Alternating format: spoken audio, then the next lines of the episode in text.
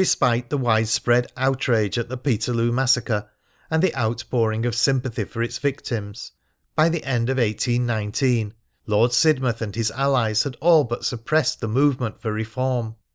All of the leading reformers were in prison or awaiting trial. The aborted inquest on the death of John Lees suggested that there would be no justice from the courts, and in December 1819 the notorious Six Acts passed into law. These acts prohibited drilling, the holding of unauthorised public meetings of more than fifty people, and the playing of music and display of banners at meetings. They authorised house searches and arrest of persons found in possession of weapons, removed obstacles preventing swift administration of the law, strengthened measures against blasphemy and seditious libel, and imposed stamp duty and other regulations on the press. There remained only the trial of the so called conspirators who had been transported to Lancaster Castle after the hearings at Manchester. Samuel Bamford, a vociferous defendant at the trial, begins the story with his arrest early in the morning of the 26th of August. About two o'clock on the morning of Thursday, the 26th of August, that is, on the tenth morning after the fatal meeting, I was awoke by footsteps in the street opposite my residence. Presently they increased in number and came nearer, and from the manner in which they collected and approached the place, I was convinced a sore trial was at hand for the little woman who lay asleep on my arm, and I felt more concern on her account than on my own. Bang, bang came the blows on the door. Hallo, who's making that din at this time o' neet? My wife was crying, and all in a tremor, but I cheered her and told her to be quick, and I would keep them in talk whilst I put on a few things of my own. Open the door, said a voice authoritatively. Open the door, imitating the voice. And who art thou that I should open my door to thee? Thou art some drunken owl or other, or else thou would not come i' that way. Open the door, or I'll break it, said the same person. Break it, Wilter? And who art thou that talks o' breaking into folk's houses that dideth neet? Thou'd better not break it, unless thou's an iron pot on the head. There was another bang, and a stout push at the door, but they might as well have shoved against the Rock of Gibraltar. The door had been firmly propped to prevent a too sudden surprise. Will you open the door, man? said another voice. Well, but who are you, and what dun you want? For there's more than one in here. We are constables, and we want you, was the reply. Oh, that's a different thing quite. If you're constables, you shan't come in by all means. Why didn't you tell me so at first? By this time, both my wife and myself were decently attired, and advancing to the door, I took away the prop and shot the bar, and bid them come in, and not soil the silk work in the looms. A crowd of men entered. It was quite dark, but I learned from the sounds of gunstocks on the floor that we had soldiers. My wife was terrified and clung to me. I told her to get a light, and she went towards the door for that purpose, but shrunk back on running against a musket as she groped away. The constables also repulsed her. They said she must not go out. They would get a light themselves, and in a short time Joseph Platt, one of my former conductors to London, appeared with a candle. I now perceived that my visitors were a strong posse of police, some soldiers of the 32nd Regiment, Mr. Nadin, the Deputy Constable of Manchester, and several officers of infantry and hussars. These seemed interested by the proceedings, and were attentive observers of what took place. The military force consisted of a company of foot, and, as I afterwards learned, a troop of hussars. The officers were no doubt surprised that such a parade should have been deemed requisite for the apprehension of a poor weaver in his cellar. Well, Mr. Nadin, I said, laying aside my vernacular and speaking common English, and what may be your pleasure with me now? He informed me, in his usual dogged way, striving to be civil, that he had a warrant against me for high treason. I said that if that was the case, I was ready to accompany him, but he would never convict me, and if he did, my blood would kill him. He and his assistants then commenced searching the place, for arms, as I thought, on which I ridiculed their simplicity, saying, And do you think I should keep my depot here? One of the men laid hold of a sugar cane, and asked what that was. I said he might surely see it was a pike shaft, but the head I had removed to another place. I'd been expecting them, I said, seven or eight days, and of course had made the place as clear as I could for their reception. The drawers were rummaged, my oaken box was explored, a shawl was spread out on the floor, and all my books and papers were bundled into it. There was not, however, anything of consequence. Some poems in manuscript had been deposited elsewhere. I took up some of my printed poems, The Weaver Boy, and would have presented a copy to each of the officers, but Mr. Nadin would not permit me. He took the books and threw them on the heap, and I thought the officers seemed displeased. He then bade one of his men to handcuff me. Nay, Mr. Nadin, I said, can this be necessary? I give you my word of honour not to attempt an escape. With a profound oath he bade the man do his duty, and I was chained. The order was then given to move. My wife burst into tears. I tried to console her, said I should soon be with her again, and bestowing a kiss for my dear child when she came in the morning, I ascended into the street and shouted, Hunt and liberty! Hunt and liberty! responded my brave little helpmate, whose spirit was now roused. One of the policemen, with a pistol in his hand, swearing a deep oath, said he would blow out her brains if she shouted again. Blow away, was the reply. Hunt and liberty! Hunt for ever! Nothing further was said. The soldiers shouldered arms, and the word march being given, the prisoner and his escort tramped down the street. I thought you very foolish, said a young hussar officer in a friendly tone at my left elbow. Why so? I asked. But before he could reply he was interrupted, and I had not an opportunity for speaking to him again. I supposed he meant something about the books. Well, but how is this? I said to Mr. Nadin. You know I'm not in the habit of walking on these excursions. I must have a coach. And scarcely had we gone many yards ere we came to a coach with the door open, the steps down, and a file of hussars on each side of the road. I stepped into the vehicle, followed by Nadin, one of his men, and a boy. The door was closed, and we drove off, accompanied by the trample of horses and the clatter of arms. The coach stopped at Sam Ogden's at Harpurhey. They Nadin got out and left me, the man and the boy, guarded by the hussars. After sitting some time, the foot soldiers came up. A person or two dressed as gentlemen also appeared. One of them said, Where is the villain? The door was opened and I was asked to step out. I did so, and in passing forward to the lobby, a blow or severe push in my neck nearly flung me on my face. I turned and saw Mr. Thomas Andrew of Harpurhey in an attitude of menace.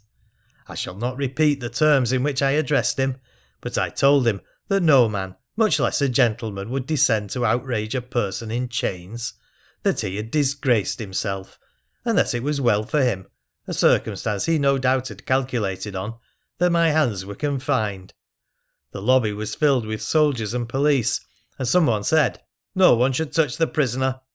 Probably it was one of the military, who knew not that this person was brother to the head constable of Manchester. I was next shown into the kitchen, and took my seat in an old armchair in the farther corner near the fireplace. On each side of me was seated a policeman with a pistol in his hand. The infantry piled arms in two or three stacks, and the hussars came in, in turn, whilst others remained on guard. Half a dozen tables were quickly surrounded, and as soon plentifully supplied with oatcake, cheese, and ale, to which the men set with right good will. I told them to make play and spare nothing, and if no one else would pay the shot, I would. They laughed, said I was a hearty fellow, and they wished they might take such a one every night. Of course, I and my two policemen replenished to our liking, but our ale was eightpenny, and of a prime tap. I was first taken to the police office in King Street, and from thence to the prison in Salford. The turnkey appeared, in temper crusty and half awake. The door opened and banged to behind me, and the next moment I was ushered into one of the lock-ups. A close, warm air, tainted with an abominable odour, was the first thing that saluted my senses on entering this wretched place. It was a small cell, perhaps four or five yards in length by two or three in width, and probably as lofty as it was long. Opposite the door was an aperture to let in a stinted quantity of air. On two sides of the room were two benches fastened to the wall. In the centre was a stove with a fire in, and at a corner on the right was a convenience from which emanated the disagreeableness first mentioned. Two or three fellows were stretched on the benches, one was doubled up in a corner, and one lay coiled up like a dog on the floor before the stove. One of them opened it, flung in some slack and stirred it, and a light flashed out that showed every corner of that noisome crib and the persons I was now associated with.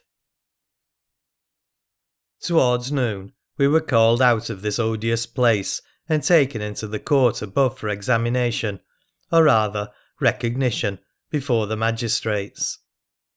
My companions were placed in the box commonly allotted to the jury, whilst I was seated at a small desk near the dock, generally occupied by the governor or an assistant.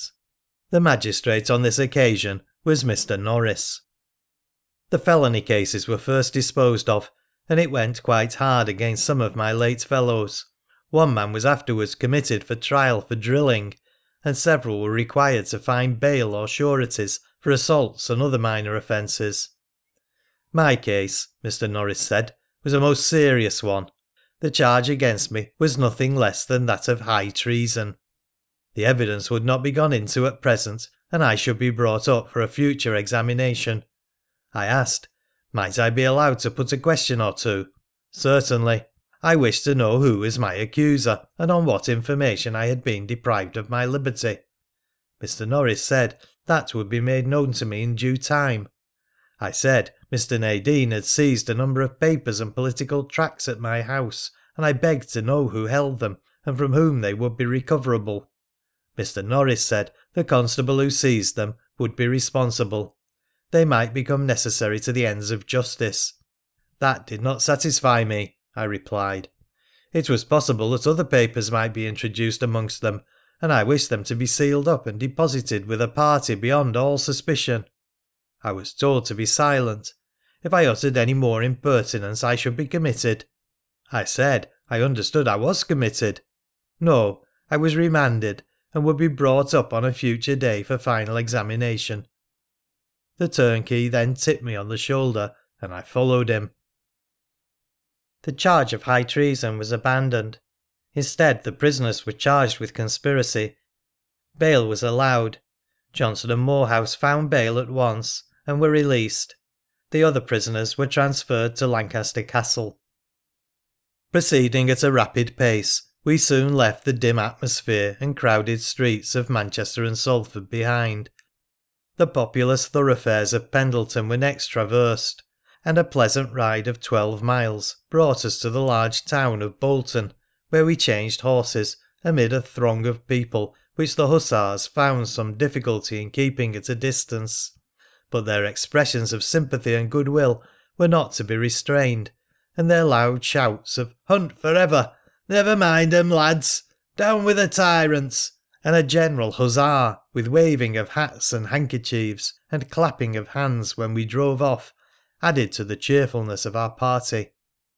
Soon after leaving Bolton, darkness came on, and we had scarcely cleared the moors of Horwich when the coachman, who knew not the way, drove upon a piece of new road, and endeavouring to extricate himself, the coach began to heel on one side, and we should have gone over, constables, prisoners, and all, had not the pole broken on which the horses were steadied, and we dismounted, and being most carefully looked to by the constables and soldiers, we walked down to the village of Lower Darwen, and were all snugly counted into a public house there.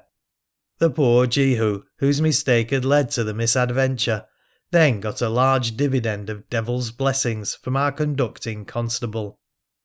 At this place Mr. Hunt refused to partake of any vinous or fermented liquor, and out of compliment to him most of us did the same.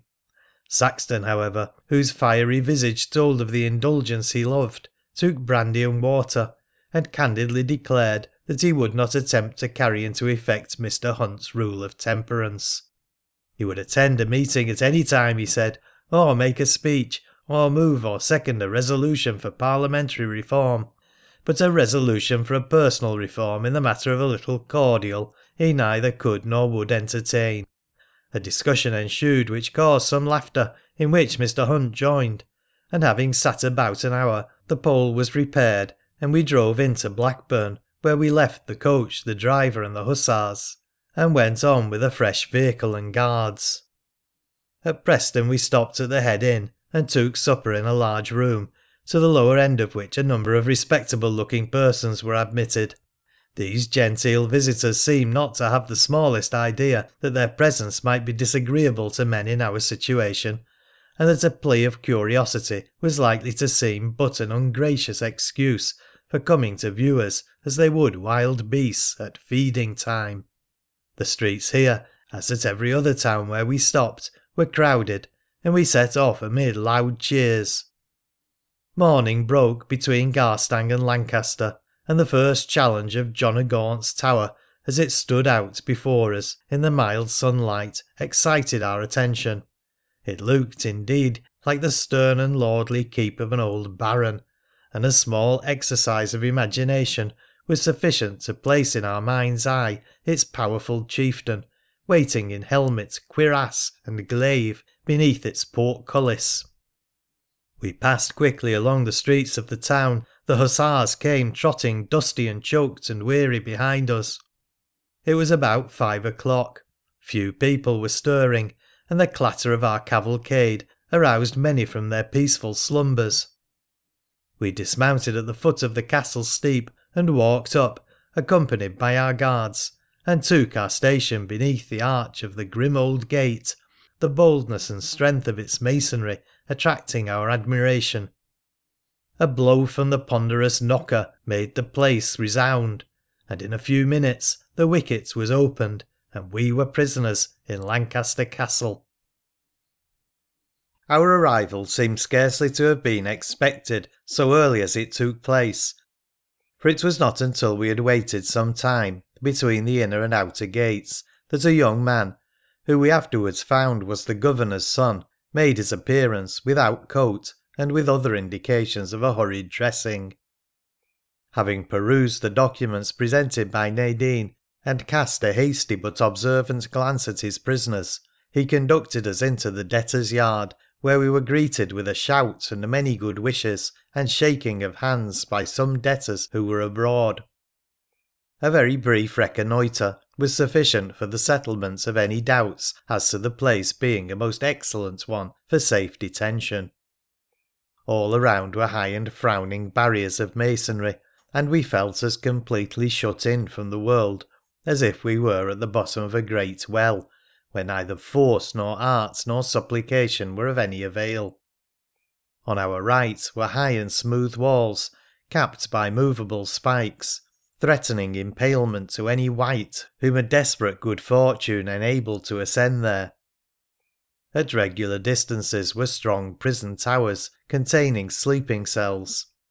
A little more in our front stood the huge gloomy mass known as John o' Gaunt's Tower, which looked like a pile hewn square from the solid rock. At the top of the yard and on our left were the habitations of the debtors, with their small windows all looking down into the great well, whilst from the casements and crib looking loopholes some of the poor fellows stood clapping hands and waving nightcaps, as if they really thought that a welcome to such a place must be as gratifying to any other, and that a welcome was a compliment anywhere. We were conducted from hence to the first criminal ward on our right, the tower of which is, I believe, called the Round Tower. Here we found several prisoners, and amongst them an attorney from Manchester and his clerk, who had each been sentenced to three years' imprisonment for falsely swearing to a debt against my former fellow prisoner, Joseph Sellers. Their time was nearly out, but the old attorney was apparently hastening fast to another world. He lay in one corner on the floor, doubled up and in dreadful agonies from pains in his bowels and limbs, the latter caused by rheumatism. This place was very inconvenient, cold and comfortless. A continued draught of wind brought the smoke down the chimney, and we were all coughing and nearly blinded. Soon after, we were removed into the next ward but one, towards the round house, and there we were comparatively at home, having a much better day room and yard, and besides those amendments we were altogether without any admixture with other prisoners, and were consequently at liberty to converse freely amongst ourselves. There were a good kettle and pan in the day room, and good water in a pump in the yard. We sent into the town for other kitchen requisites, as plates, knives, forks, and such articles, also for bread and butter, until our prison allowance was given us, tea, coffee, and other grocery matters, and having a fire in the place, we soon contrived to make a good breakfast, and were quite merry over it. At dinner we fared no worse. We sent out for whatever we wanted, ales and liquors excepted. The prison allowance of vegetables and soup was in part used by us, and the remainder we gave to a felon, who was allowed to come in to clear our day room and cells every morning. The day passed off pretty agreeably, but towards evening Hunt gave way to fits of impatience because no one appeared to bail him. He in particular inveighed against Johnson for having, as he said, invited him down to Manchester, got him into that trouble, and then abandoned him. Sooner, he said, than he would have done as Johnson had done by him, sooner than he would have walked home at liberty and left his friend and guest in prison, he would have had his arm torn from his body. Mr. Hunt generally made use of the strongest terms he could at the moment command, and to those of us who had frequently been in his company, exhibitions of violent feeling were by no means new. He had not the candour to reflect that Mr. Johnson could not better serve us than by first securing his own liberty as a means towards furthering ours, which in this case I believe he did. Bamford refers here to Joseph Johnson, with whom Hunt had stayed at Smedley Cottage. Shortly after his arrest on the hustings, Johnson had offered to give up his private correspondence with Hunt to the Home Office. The correspondence was never delivered, and Johnson was sent to Lancaster and subsequently convicted along with Bamford and Hunt. Bamford's comment that Johnson could do more for the cause if he were free is surprising, considering that he had offered to turn King's evidence against the man he had invited to Manchester in exchange for his freedom. The door from the interior opened. A person entered, and speaking to our conductor, we were motioned to go forward. We descended some steps and passed along a subterranean passage, nearly dark, at the further end of which the light increased, and we could hear voices and a kind of confused hum above. In a few minutes a man was handed down some steps into the passage by another, who held his arm. The former appeared to be in distress. They passed to the room from whence we had come, and our guide motioning us to advance, we mounted the steps, and found ourselves in an oblong box or compartment mounted by iron spikes in a large crowded place, lighted by numerous lamps and chandeliers, and with hundreds of eyes gazing upon us. The spectacle was certainly calculated to inspire us with awe and alarm. Our sudden transition from a scene of gloom and wretchedness to one of light and splendour produced a momentary confusion of mind a vacant wonder and uncertainty as to what all this could mean. One moment, however, and a glance around was sufficient to recall the mind to its duty, and then, whilst the ear was listening, the eye was observing, and the memory receiving impressions which have never yet been erased. In the box where we stood were, besides ourselves, several officers of the prison. The Deputy Governor, the young gentleman who received us at the gate stood in a small space on one side. Behind us, but separated from our box, was a packed mass of human beings, with javelin men in their liveries and their glittering weapons. On our right was a large pew or compartment, crowded with well dressed persons. Before us, and somewhat elevated, sat the judge, a man of venerable years, clothed in a long robe of bright scarlet and ermine, with a flowing white wig and a countenance of rough, blunt mould — a look like that of a surly old lion, at once stern, wilful, and magnanimous — this was the venerable Baron Wood. On the bench with him were several gentlemen and ladies, probably the Sheriff and his friends. All the space on the left was equally crammed, and the galleries on each side were crowded with elegantly attired females, who, I flattered myself, seemed generally to be prepossessed in our favour. On the floor betwixt us and the Judge was a large table, covered with green cloth, on which lamps were burning, and books, papers, and writing apparatus were confusedly distributed. Around the table were a number of barristers in their costume, some writing, some conversing, and others observing us. Hunt, Moorhouse, Johnson, and Knight were in the space near the table on the Judge's right. Sir Charles Wolseley, Mr. Chapman, Mr. Harmer, Mr. Denison, Mr. Pearson, and a number of other friends were near them, and every other inch of the floor was occupied. A number of reporters for the Metropolitan and County Press were also there, plying their ready pencils, and it is probable that the description of this scene, which some of those gentlemen sketched on the spot, might, if now consulted, display a more correct and striking picture of the group than the present one drawn from memory alone.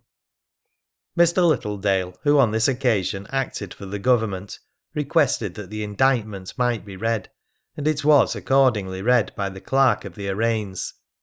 It stated that the prisoners, being persons of a wicked and turbulent disposition, did on the first day of July conspire and agree together to excite tumult and disturbance, and that they did, on the sixteenth day of August, unlawfully, maliciously, and seditiously assemble together, and cause others to assemble, to the number of sixty thousand, in a formidable and menacing manner, with sticks, clubs, and other offensive weapons, with banners, flags, colours, and placards having divers seditious and inflammatory inscriptions, and in martial array, and did on the said 16th of August make great tumult, riot, and disturbance, and, for half an hour, unlawfully and riotously did continue assembled, making great tumult and disturbance, contrary to the peace of our sovereign lord the King, etc., etc. Each of us pleaded not guilty, and elected to traverse until the next assizes. The judge proposed naming the amount of our bail in a few days, but after being respectfully urged, with sundry good reasons, for an immediate determination, he mentioned ourselves in two hundred pound, and two sureties, each in a hundred pound, as the amount of recognisance which would be required on behalf of us who were in custody. We were then reconducted to our old quarters, and our fellow defendants on bail departed into the town with their friends. On Tuesday, the 17th of September, we were again brought up to put in bail. Hunt, Knight, Johnson, and Moorhouse were each bound in £400, and two sureties in £200 each, and the conditions were that we should severally appear on the first day of next session of Oyer and Terminer to answer the indictment which had been read. All the required forms having now been complied with, Sir Charles Wolseley and Mr. Chapman becoming my sureties, we were discharged from custody, and after some show off by Mr. Hunt, without which indeed he scarcely knew how to get out of any matter, we left the dock and went with our friends to an inn in the town, where we took a frugal repast and remained for the night. The trial began at York on the 16th of March, 1820, well away from industrial Manchester. Nevertheless, around 120 supporters accompanied Bamford on the 70 mile walk across the Pennines. Our long expected trial, which had excited a strong interest in the public mind, commenced on the morning of Thursday, the 16th day of March, 1820, before Mr. Justice Bailey and a special jury. At an early hour the court was beset by persons waiting for admission. At a little before seven o'clock the reporters for the London and provincial press were admitted, and soon after several individuals, principally solicitors, and others connected with provincial newspapers, were admitted into the gallery. A number of ladies also took possession of a box at the corner of the court on the right hand of the bench. At eight o'clock a more general admission of the public took place, and the front seats in the two galleries were instantly occupied. A vast number of persons immediately followed, till not one inch of either gallery was left unoccupied.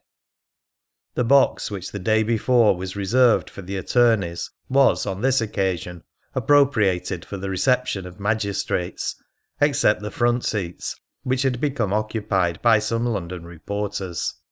In the rush and confusion, however, many had invaded the place who had no claim to seats there. These were forthwith informed by the officers of the court that they must retire. The mandate was reluctantly obeyed by some, but others obstinately retained their seats until they were finally removed by order of the magistrates when they arrived. The number of witnesses put down for the prosecution exceeded eighty. For the defence, 120.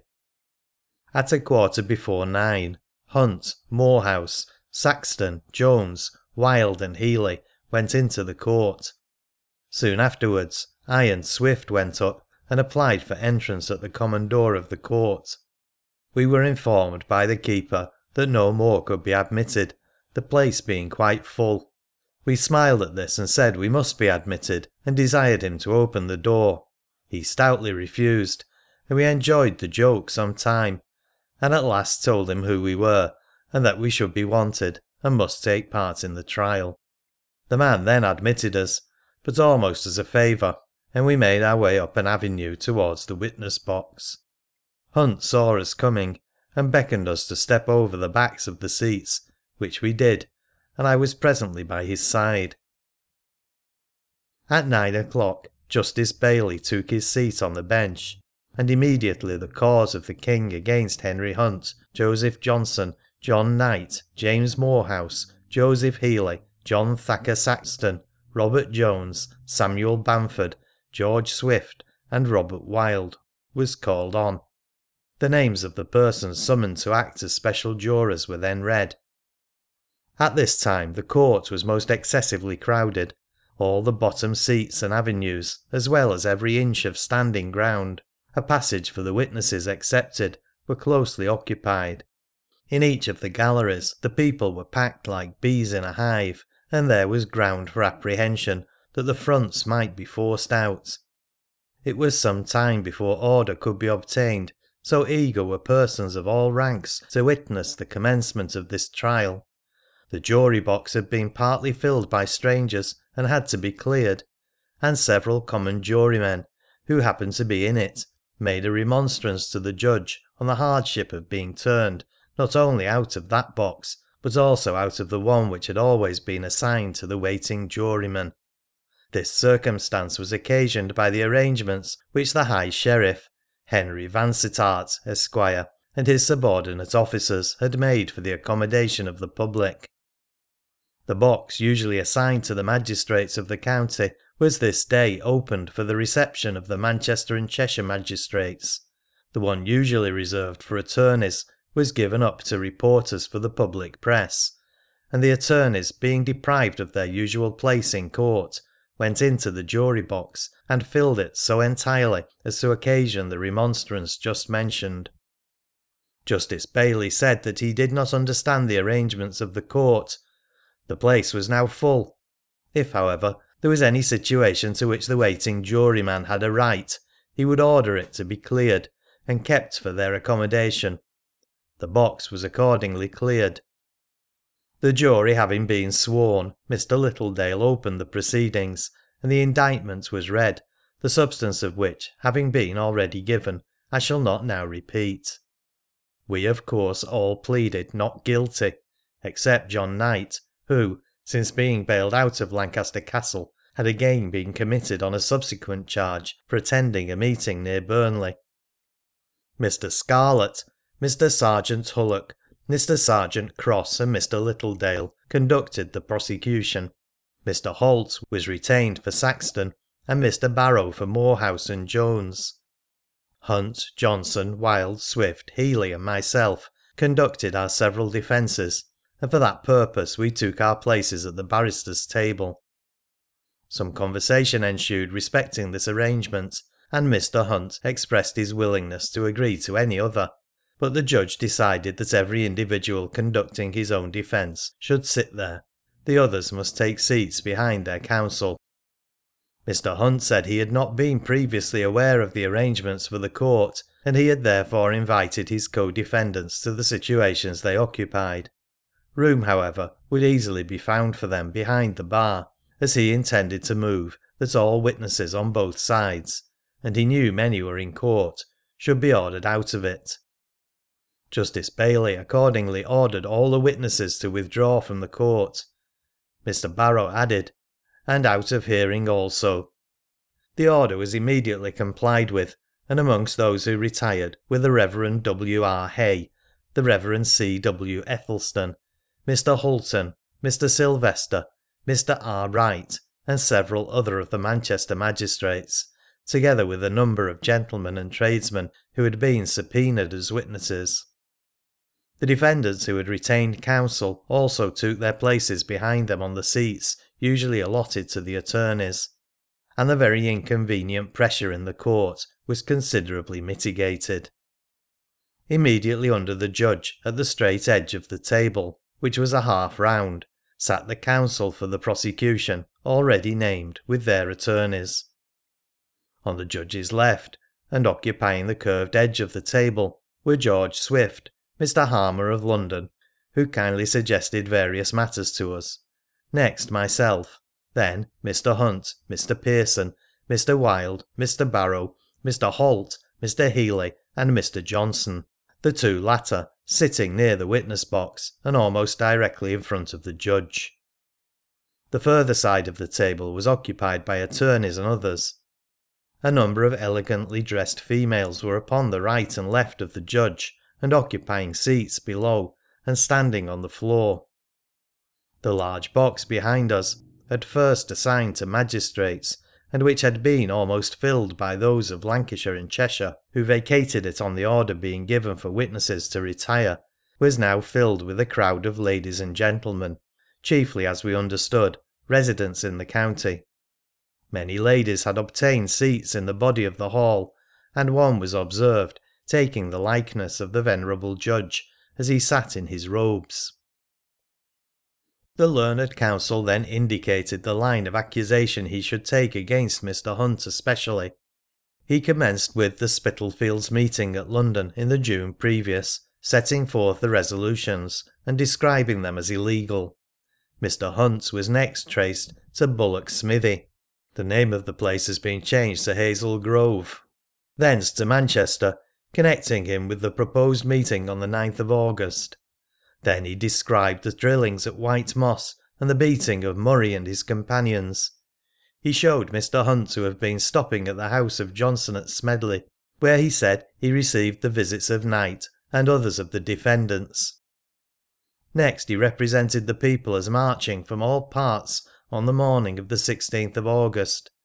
They were, he said, provided with banners and inscriptions, and they marched upon Manchester with all the regularity of an army from Rochdale, from Middleton, from Oldham, from Lees, from Stockport, and many other places, parties might be seen marching towards Manchester.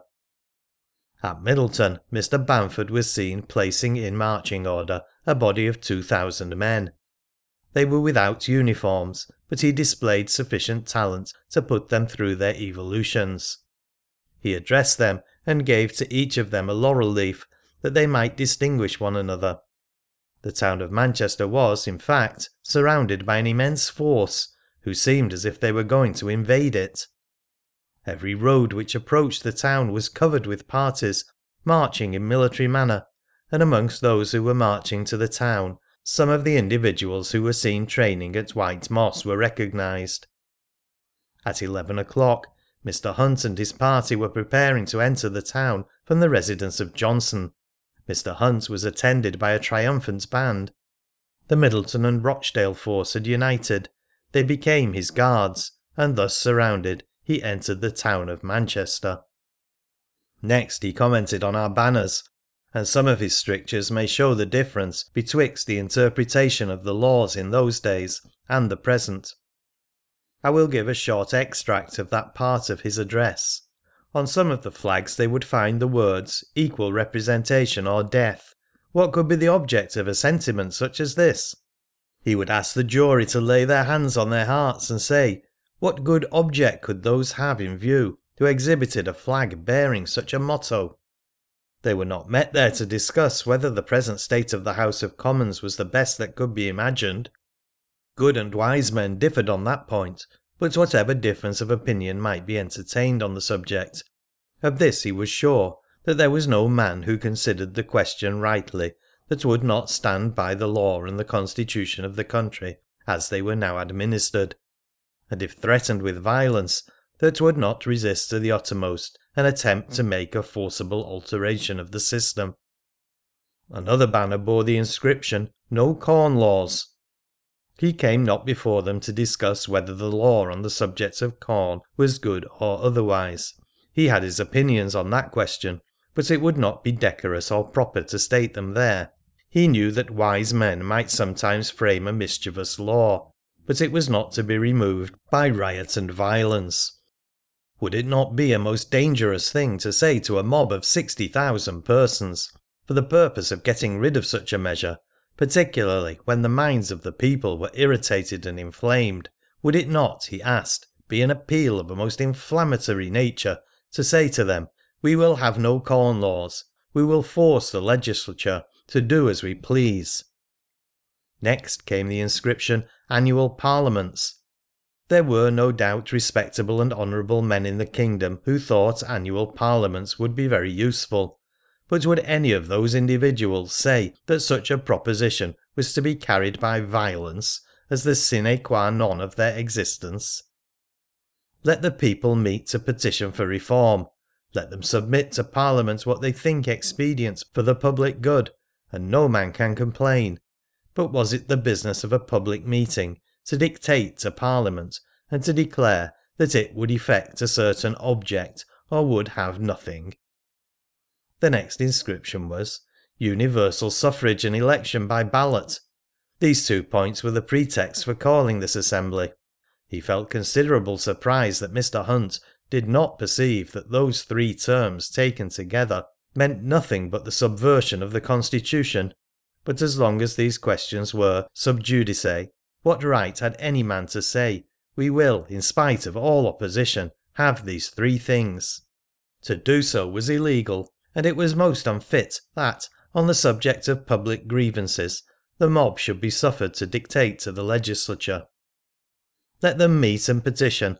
Let the weavers and shoemakers and other artisans in this kingdom, who are destined to earn their bread by the labour of their hands, inform the legislature of the best course to be pursued with respect to public affairs, if they have more wisdom than those by whom such affairs were conducted.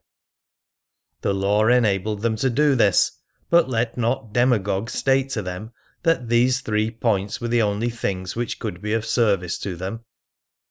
Another inscription was, Let us die like men, and not be sold like slaves. Who, he should like to know, had been selling the people of Oldham, of Rochdale, of Middleton, and of the other places, the inhabitants of which went to Manchester on that day? He never heard of any such sale, but some persons who did not, perhaps, choose to speak those words, thought fit to place them on a banner. Such were some of the constructions which the learned counsel attached to some of our banners and their inscriptions, constructions which, if followed in these days, would place some of the Chartist exhibitors in a rather perilous position. Witnesses were now called who traced Mr. Hunt through Bullock Smithy, Stockport, Heaton Norris, and from Manchester to Johnson's at Smedley. On the examination of a witness named John Chadwick, who swore that he saw Murray at the White Moss on the morning of the 15th, Mr. Hunt objected to his evidence because he had said he did not know anyone who was there by name. Mr. Scarlett said he wished to show that some of the White Moss drillers had attended Mr. Hunt. Mr. Hunt said it mattered not, unless some of those persons were among the accused. Mr. Scarlett hoped Mr. Hunt would not be allowed to disturb the proceedings of the court. Mr. Justice Bailey: Mr. Hunt has a right to take the objection, and I am doubting whether this is evidence. The witness was here sent out of court.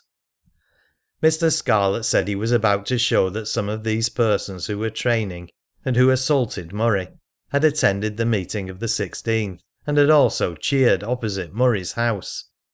He would show that Mr. Hunt and his party had done the same. This, he conceived, was perfectly regular.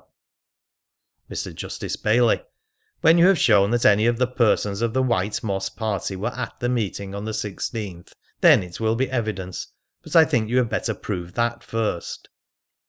The witness was again called in and examined, and said that the first person he saw at the meeting on the 16th was a man whom he had seen at the White Moss with a letter brought from Manchester. A person arrived at White Moss after the witness had seen Murray. The parties then formed into a square like four walls, and the man who was to read the letter was in the centre. The letter was not read, as they said there was no name to it, and they would have nothing to do with it. The man then joined them. The man who was to have read this letter was the man who led up the Middleton and Rochdale parties on Monday. This man was drilling the men and giving the word of command. Such was the first link of the evidence which, by inference, connected me with the White Moss affair. Why that link was not broken will hereafter appear. For the present, Mr. Pearson advised me to sit still and not cross examine the witness. He would be sure, he said, to swear I was the man he saw at the Moss. He would swear right ahead, no doubt. It was for the witness to point me out, and not for me to offer myself to his notice. I accordingly kept my seat. This was the only evidence tendered on the first day of the trial which applied to me. On the morning of the second day the court was crowded soon after seven o'clock. The rush when the doors were open was excessive, and a number of ladies again encountered the pressure of the crowd. They were soon, however, accommodated with such places as could be spared near the bench, and in the magistrate's large box on the left.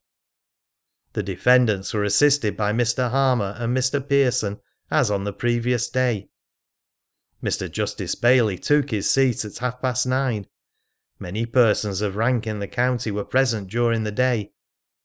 William Morris, the first witness, examined by Sergeant Cross, said, I am a weaver, residing five miles from Manchester. In the month of August last I saw many groups of people near Middleton.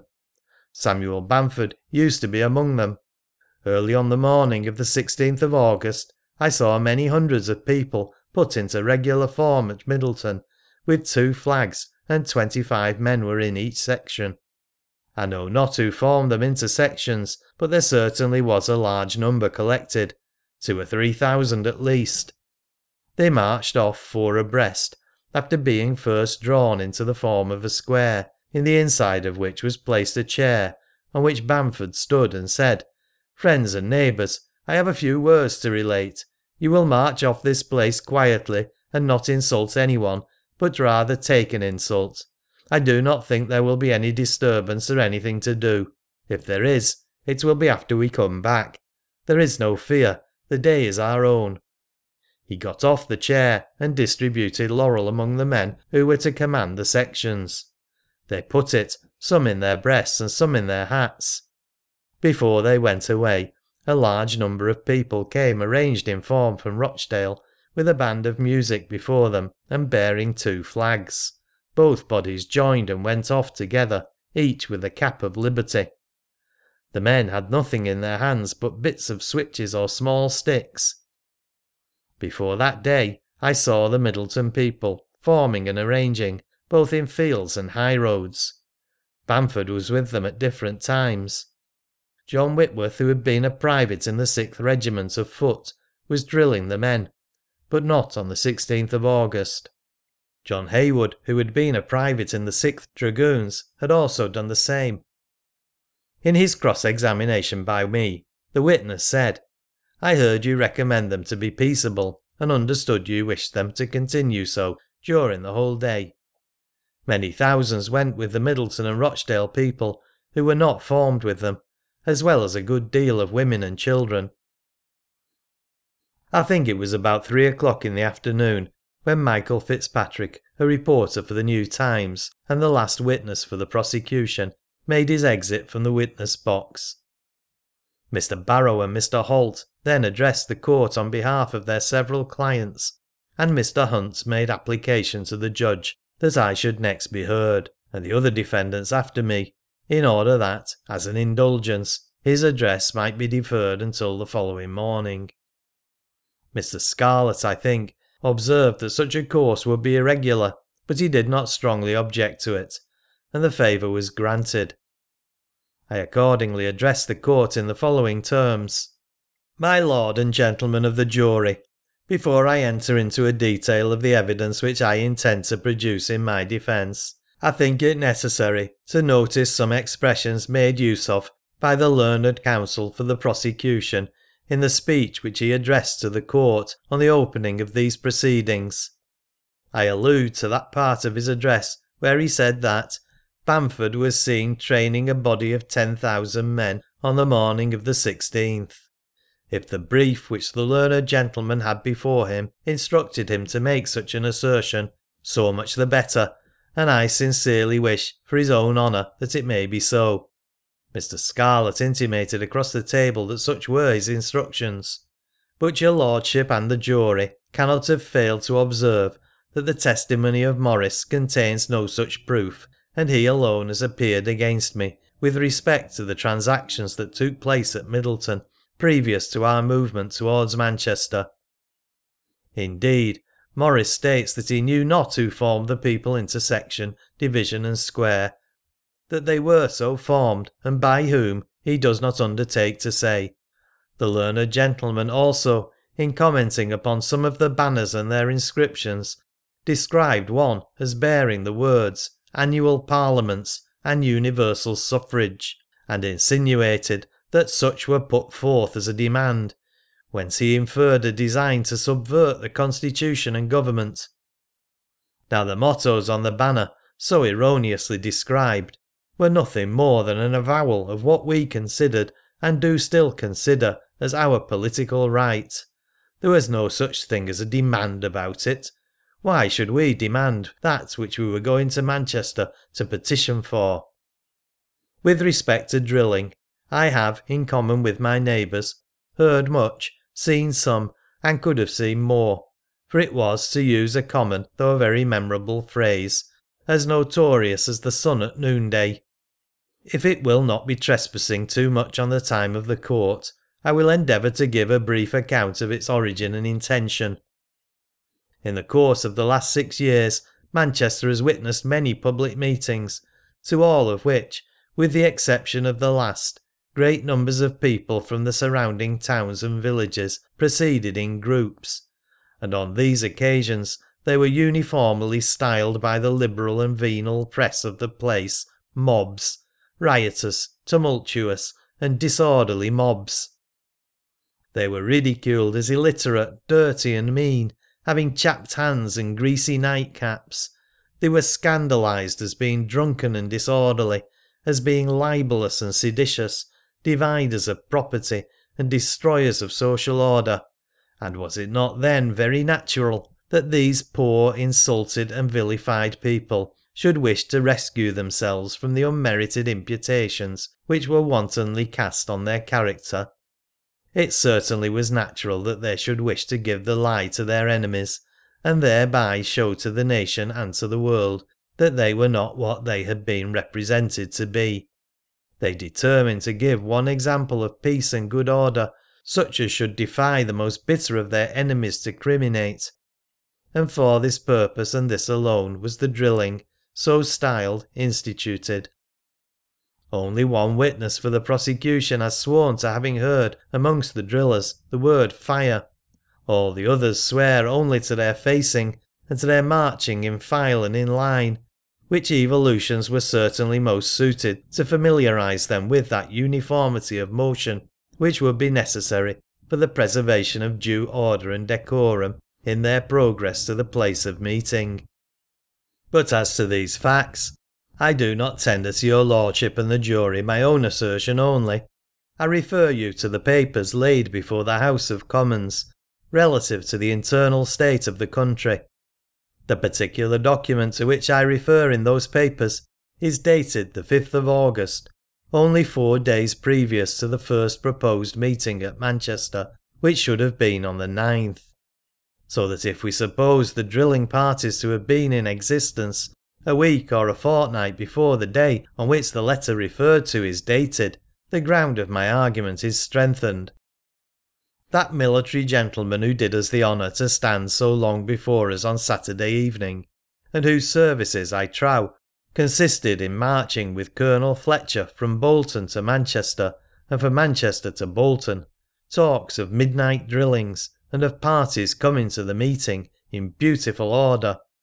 The former representation is not, I presume, legal evidence, and of course will not appear on your lordship's notes. The latter confirms what I have said respecting the wish of the people to preserve the strictest decorum. Your lordship and the jury will find by the evidence which I shall produce that by nine o'clock on the morning of the ever memorable 16th of August, numbers of persons assembled at Middleton, that they were formed into a hollow square, and that whilst so formed I addressed them, earnestly cautioning them to be on their guard against enemies, and representing the advantage which might be taken of their numbers to create a riot by persons who might be employed for that sole purpose, that I advised them not to insult any person, but rather suffer an insult on that day, as their opponents would be glad of a pretext to accuse them of riot and disorder that I entreated them to bear towards every one a spirit of goodwill, in token of which I distributed amongst them branches of laurel, emblems of purity and peace, as described by Morris and Heaton.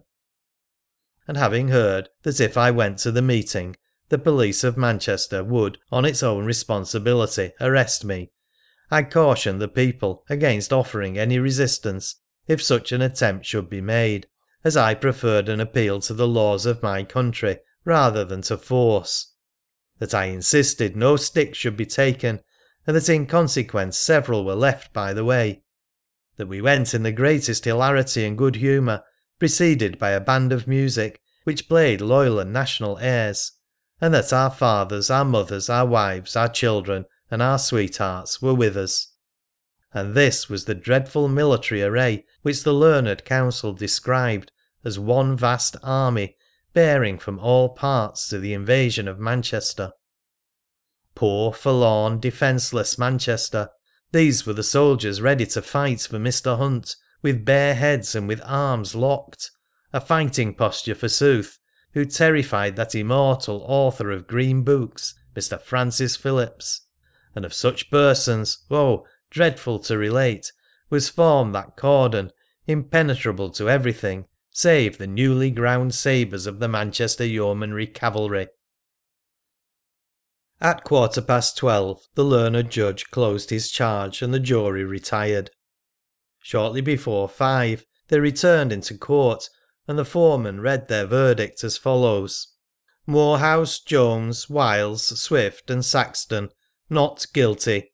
Henry Hunt, Joseph Johnson, John Knight, Joseph Healy, and, to the astonishment of the judge, the bar, and the audience, Samuel Bamford, guilty of assembling with unlawful banners, an unlawful assembly for the purpose of moving and inciting the liege subjects of our sovereign lord the king to contempt and hatred of the government and constitution of the realm as by law established, and attending at the same.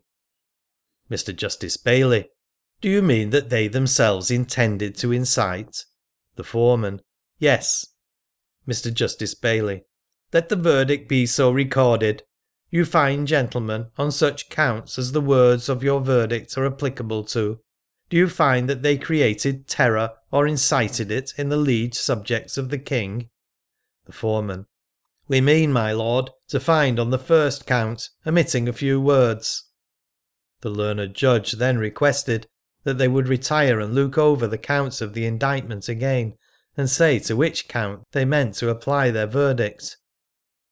The jury withdrew, and in a few minutes returned with a verdict of guilty generally on the fourth count, and not guilty on the remaining counts. Mr. Justice Bailey: I take it for granted the defendants are still under recognizance. Mr. Hunt: We are, my lord. Mr. Justice Bailey: Then let them now additionally, in court, enter into their own recognizances to keep the peace and be of good behaviour for six months. Mr. Hunt in the sum of two thousand pounds, Mr. Johnson in one thousand, and Bamford and Healey in five hundred each. The parties immediately gave their several recognizances. His lordship, addressing the jury, said they had his best thanks for the patient attention they had bestowed on this arduous trial. He was very much obliged to them. Then, facing the body of the court, his lordship added, I very much approve of the conduct of the court at the time the verdict was given in, alluding, as was understood, to the universal silence which prevailed at the time. The reader will perhaps not think that I speak too strongly when I say that the infamy of the verdict against myself has seldom been surpassed. During the whole of the ten days' investigation I did not observe that any one of the jury took a single note of the evidence, or that they indicated by the action of a single muscle of countenance that any impression was made on their minds. They sat motionless, and like men who were asleep with their eyes open, and it was clear from the bungling form in which they presented their first verdict that they had agreed upon it from a vague recollection of some point in evidence and a clumsy misapplication of the counts in the indictment. In a short time after we had left the court, I was somewhat surprised by the information that Hunt, Pearson, and Bryant were about to leave York that night. I therefore hastened to Mr. Pearson and represented to him that I had not any money whatever to pay my lodging and tavern bills, every farthing I had having been given up to Mr. Chapman. Mr. Pearson advanced me two pounds, and I went and discharged what I owed. The next morning the generous hearted Moorhouse yoked up his coach and dragged a full load of witnesses and defendants to Huddersfield, where we stopped for the night. The following morning, Wednesday, Moorhouse found that, in consequence of the heavy load, he should want a pair of leaders to help him over the hills, and he applied at several places, but in vain. No horse-keeper in Huddersfield would furnish us a pair for love or money, and the Radicals of the place, indignant at the paltry annoyance, harnessed themselves to the vehicle and drew it over the steep hills as far as Blackmoor Bottom. At Oldham, our faithful and kind friends, alas that so few of them remain, met us and conducted us to a good substantial dinner at the White Horse Inn. Here I was met by my dear wife and child, and our present joy was only saddened by the reflection that ere long there must be another parting. We were soon again in tender conversation by the hedgerows and green fields, and I arrived at Middleton, poor in gear, but rich in the satisfaction of having performed my duty well, in having, though condemned, largely contributed towards the vindication of the conduct of the reformers on the 16th of August, in having created a feeling of respect in my enemies and a favourable impression in the upright judge who tried us, in having disclosed to a great assemblage of wealth and aristocracy, as well as to the nation at large, that somewhat of moral and intellectual respectability had been attained by the artisans of Lancashire, whom on this occasion I represented, from that time they had advanced a step in the grade of society. They were contemplated with a mingled feeling of curiosity and deference, and they were no longer considered as the swinish multitude, the base unwashed helots, nor denounced as the dividers of property and destroyers of social order. On the 15th of May, 1820, those found guilty at York were sentenced in London after an unsuccessful appeal. Henry Hunt was sentenced to two years and six months' imprisonment and sent to Ilchester Jail. Samuel Bamford, Joseph Healey, and Joseph Johnson were sentenced to one year's imprisonment and sent to Lincoln Jail. John Knight served two years in prison on a subsequent charge related to a meeting in Burnley in November 1819. We finish this account of the trial with an extract from Samuel Bamford's final plea to the judge, which was recorded in the transcript of the appeal. My lords, if I have been rightly informed, the principal part of the charge against me is the motto contained in the blue flag unity and strength. I am certainly at a loss to know how this motto could contain a criminal meaning. I am at a loss what degree of criminality is attached to that, or how that criminality is continued. Since I have been in London, I have heard much boasting occasionally of the liberty of Englishmen. Now I conceive that liberty cannot exist without there be a proportionate degree of strength with which to secure that liberty when attained, and I also contend that strength cannot exist without unity. Therefore, in that view of the question, the motto, unity and strength, certainly did not convey any idea of a seditious nature or of a turbulent disposition. It merely went to express the feelings which we all, as Englishmen, are proud to boast the liberty of our country. All our hopes are founded upon that liberty. The foundation of strength is laid in unity. But if we peruse the evidence brought against me, we shall perhaps there find an explanation of that maxim. Morris says that I made use of the following expressions in addressing the multitude in Barrow Fields, previous to going to Manchester. Friends and neighbours, I have a few words to relate. You will march off this place quietly, not to insult anyone, but rather to take an insult. I do not think there will be any disturbance or anything to do. If there is, it will be after we come back. All I wish to observe upon that is that I certainly did make use of some of the words which Morris had imputed to me, namely, that they would rather take an insult than offer one. But I feel it is but just to state to your lordships that such are my feelings arising from what I witnessed on that day. Such are my feelings. I will never recommend such conduct again until justice is obtained for such unprovoked massacre that took place on that day before my eyes. So God bless Henry Hunt, me boys, with Henry Hunt we'll go. We'll mount the cap of liberty in spite of Nadin Joe.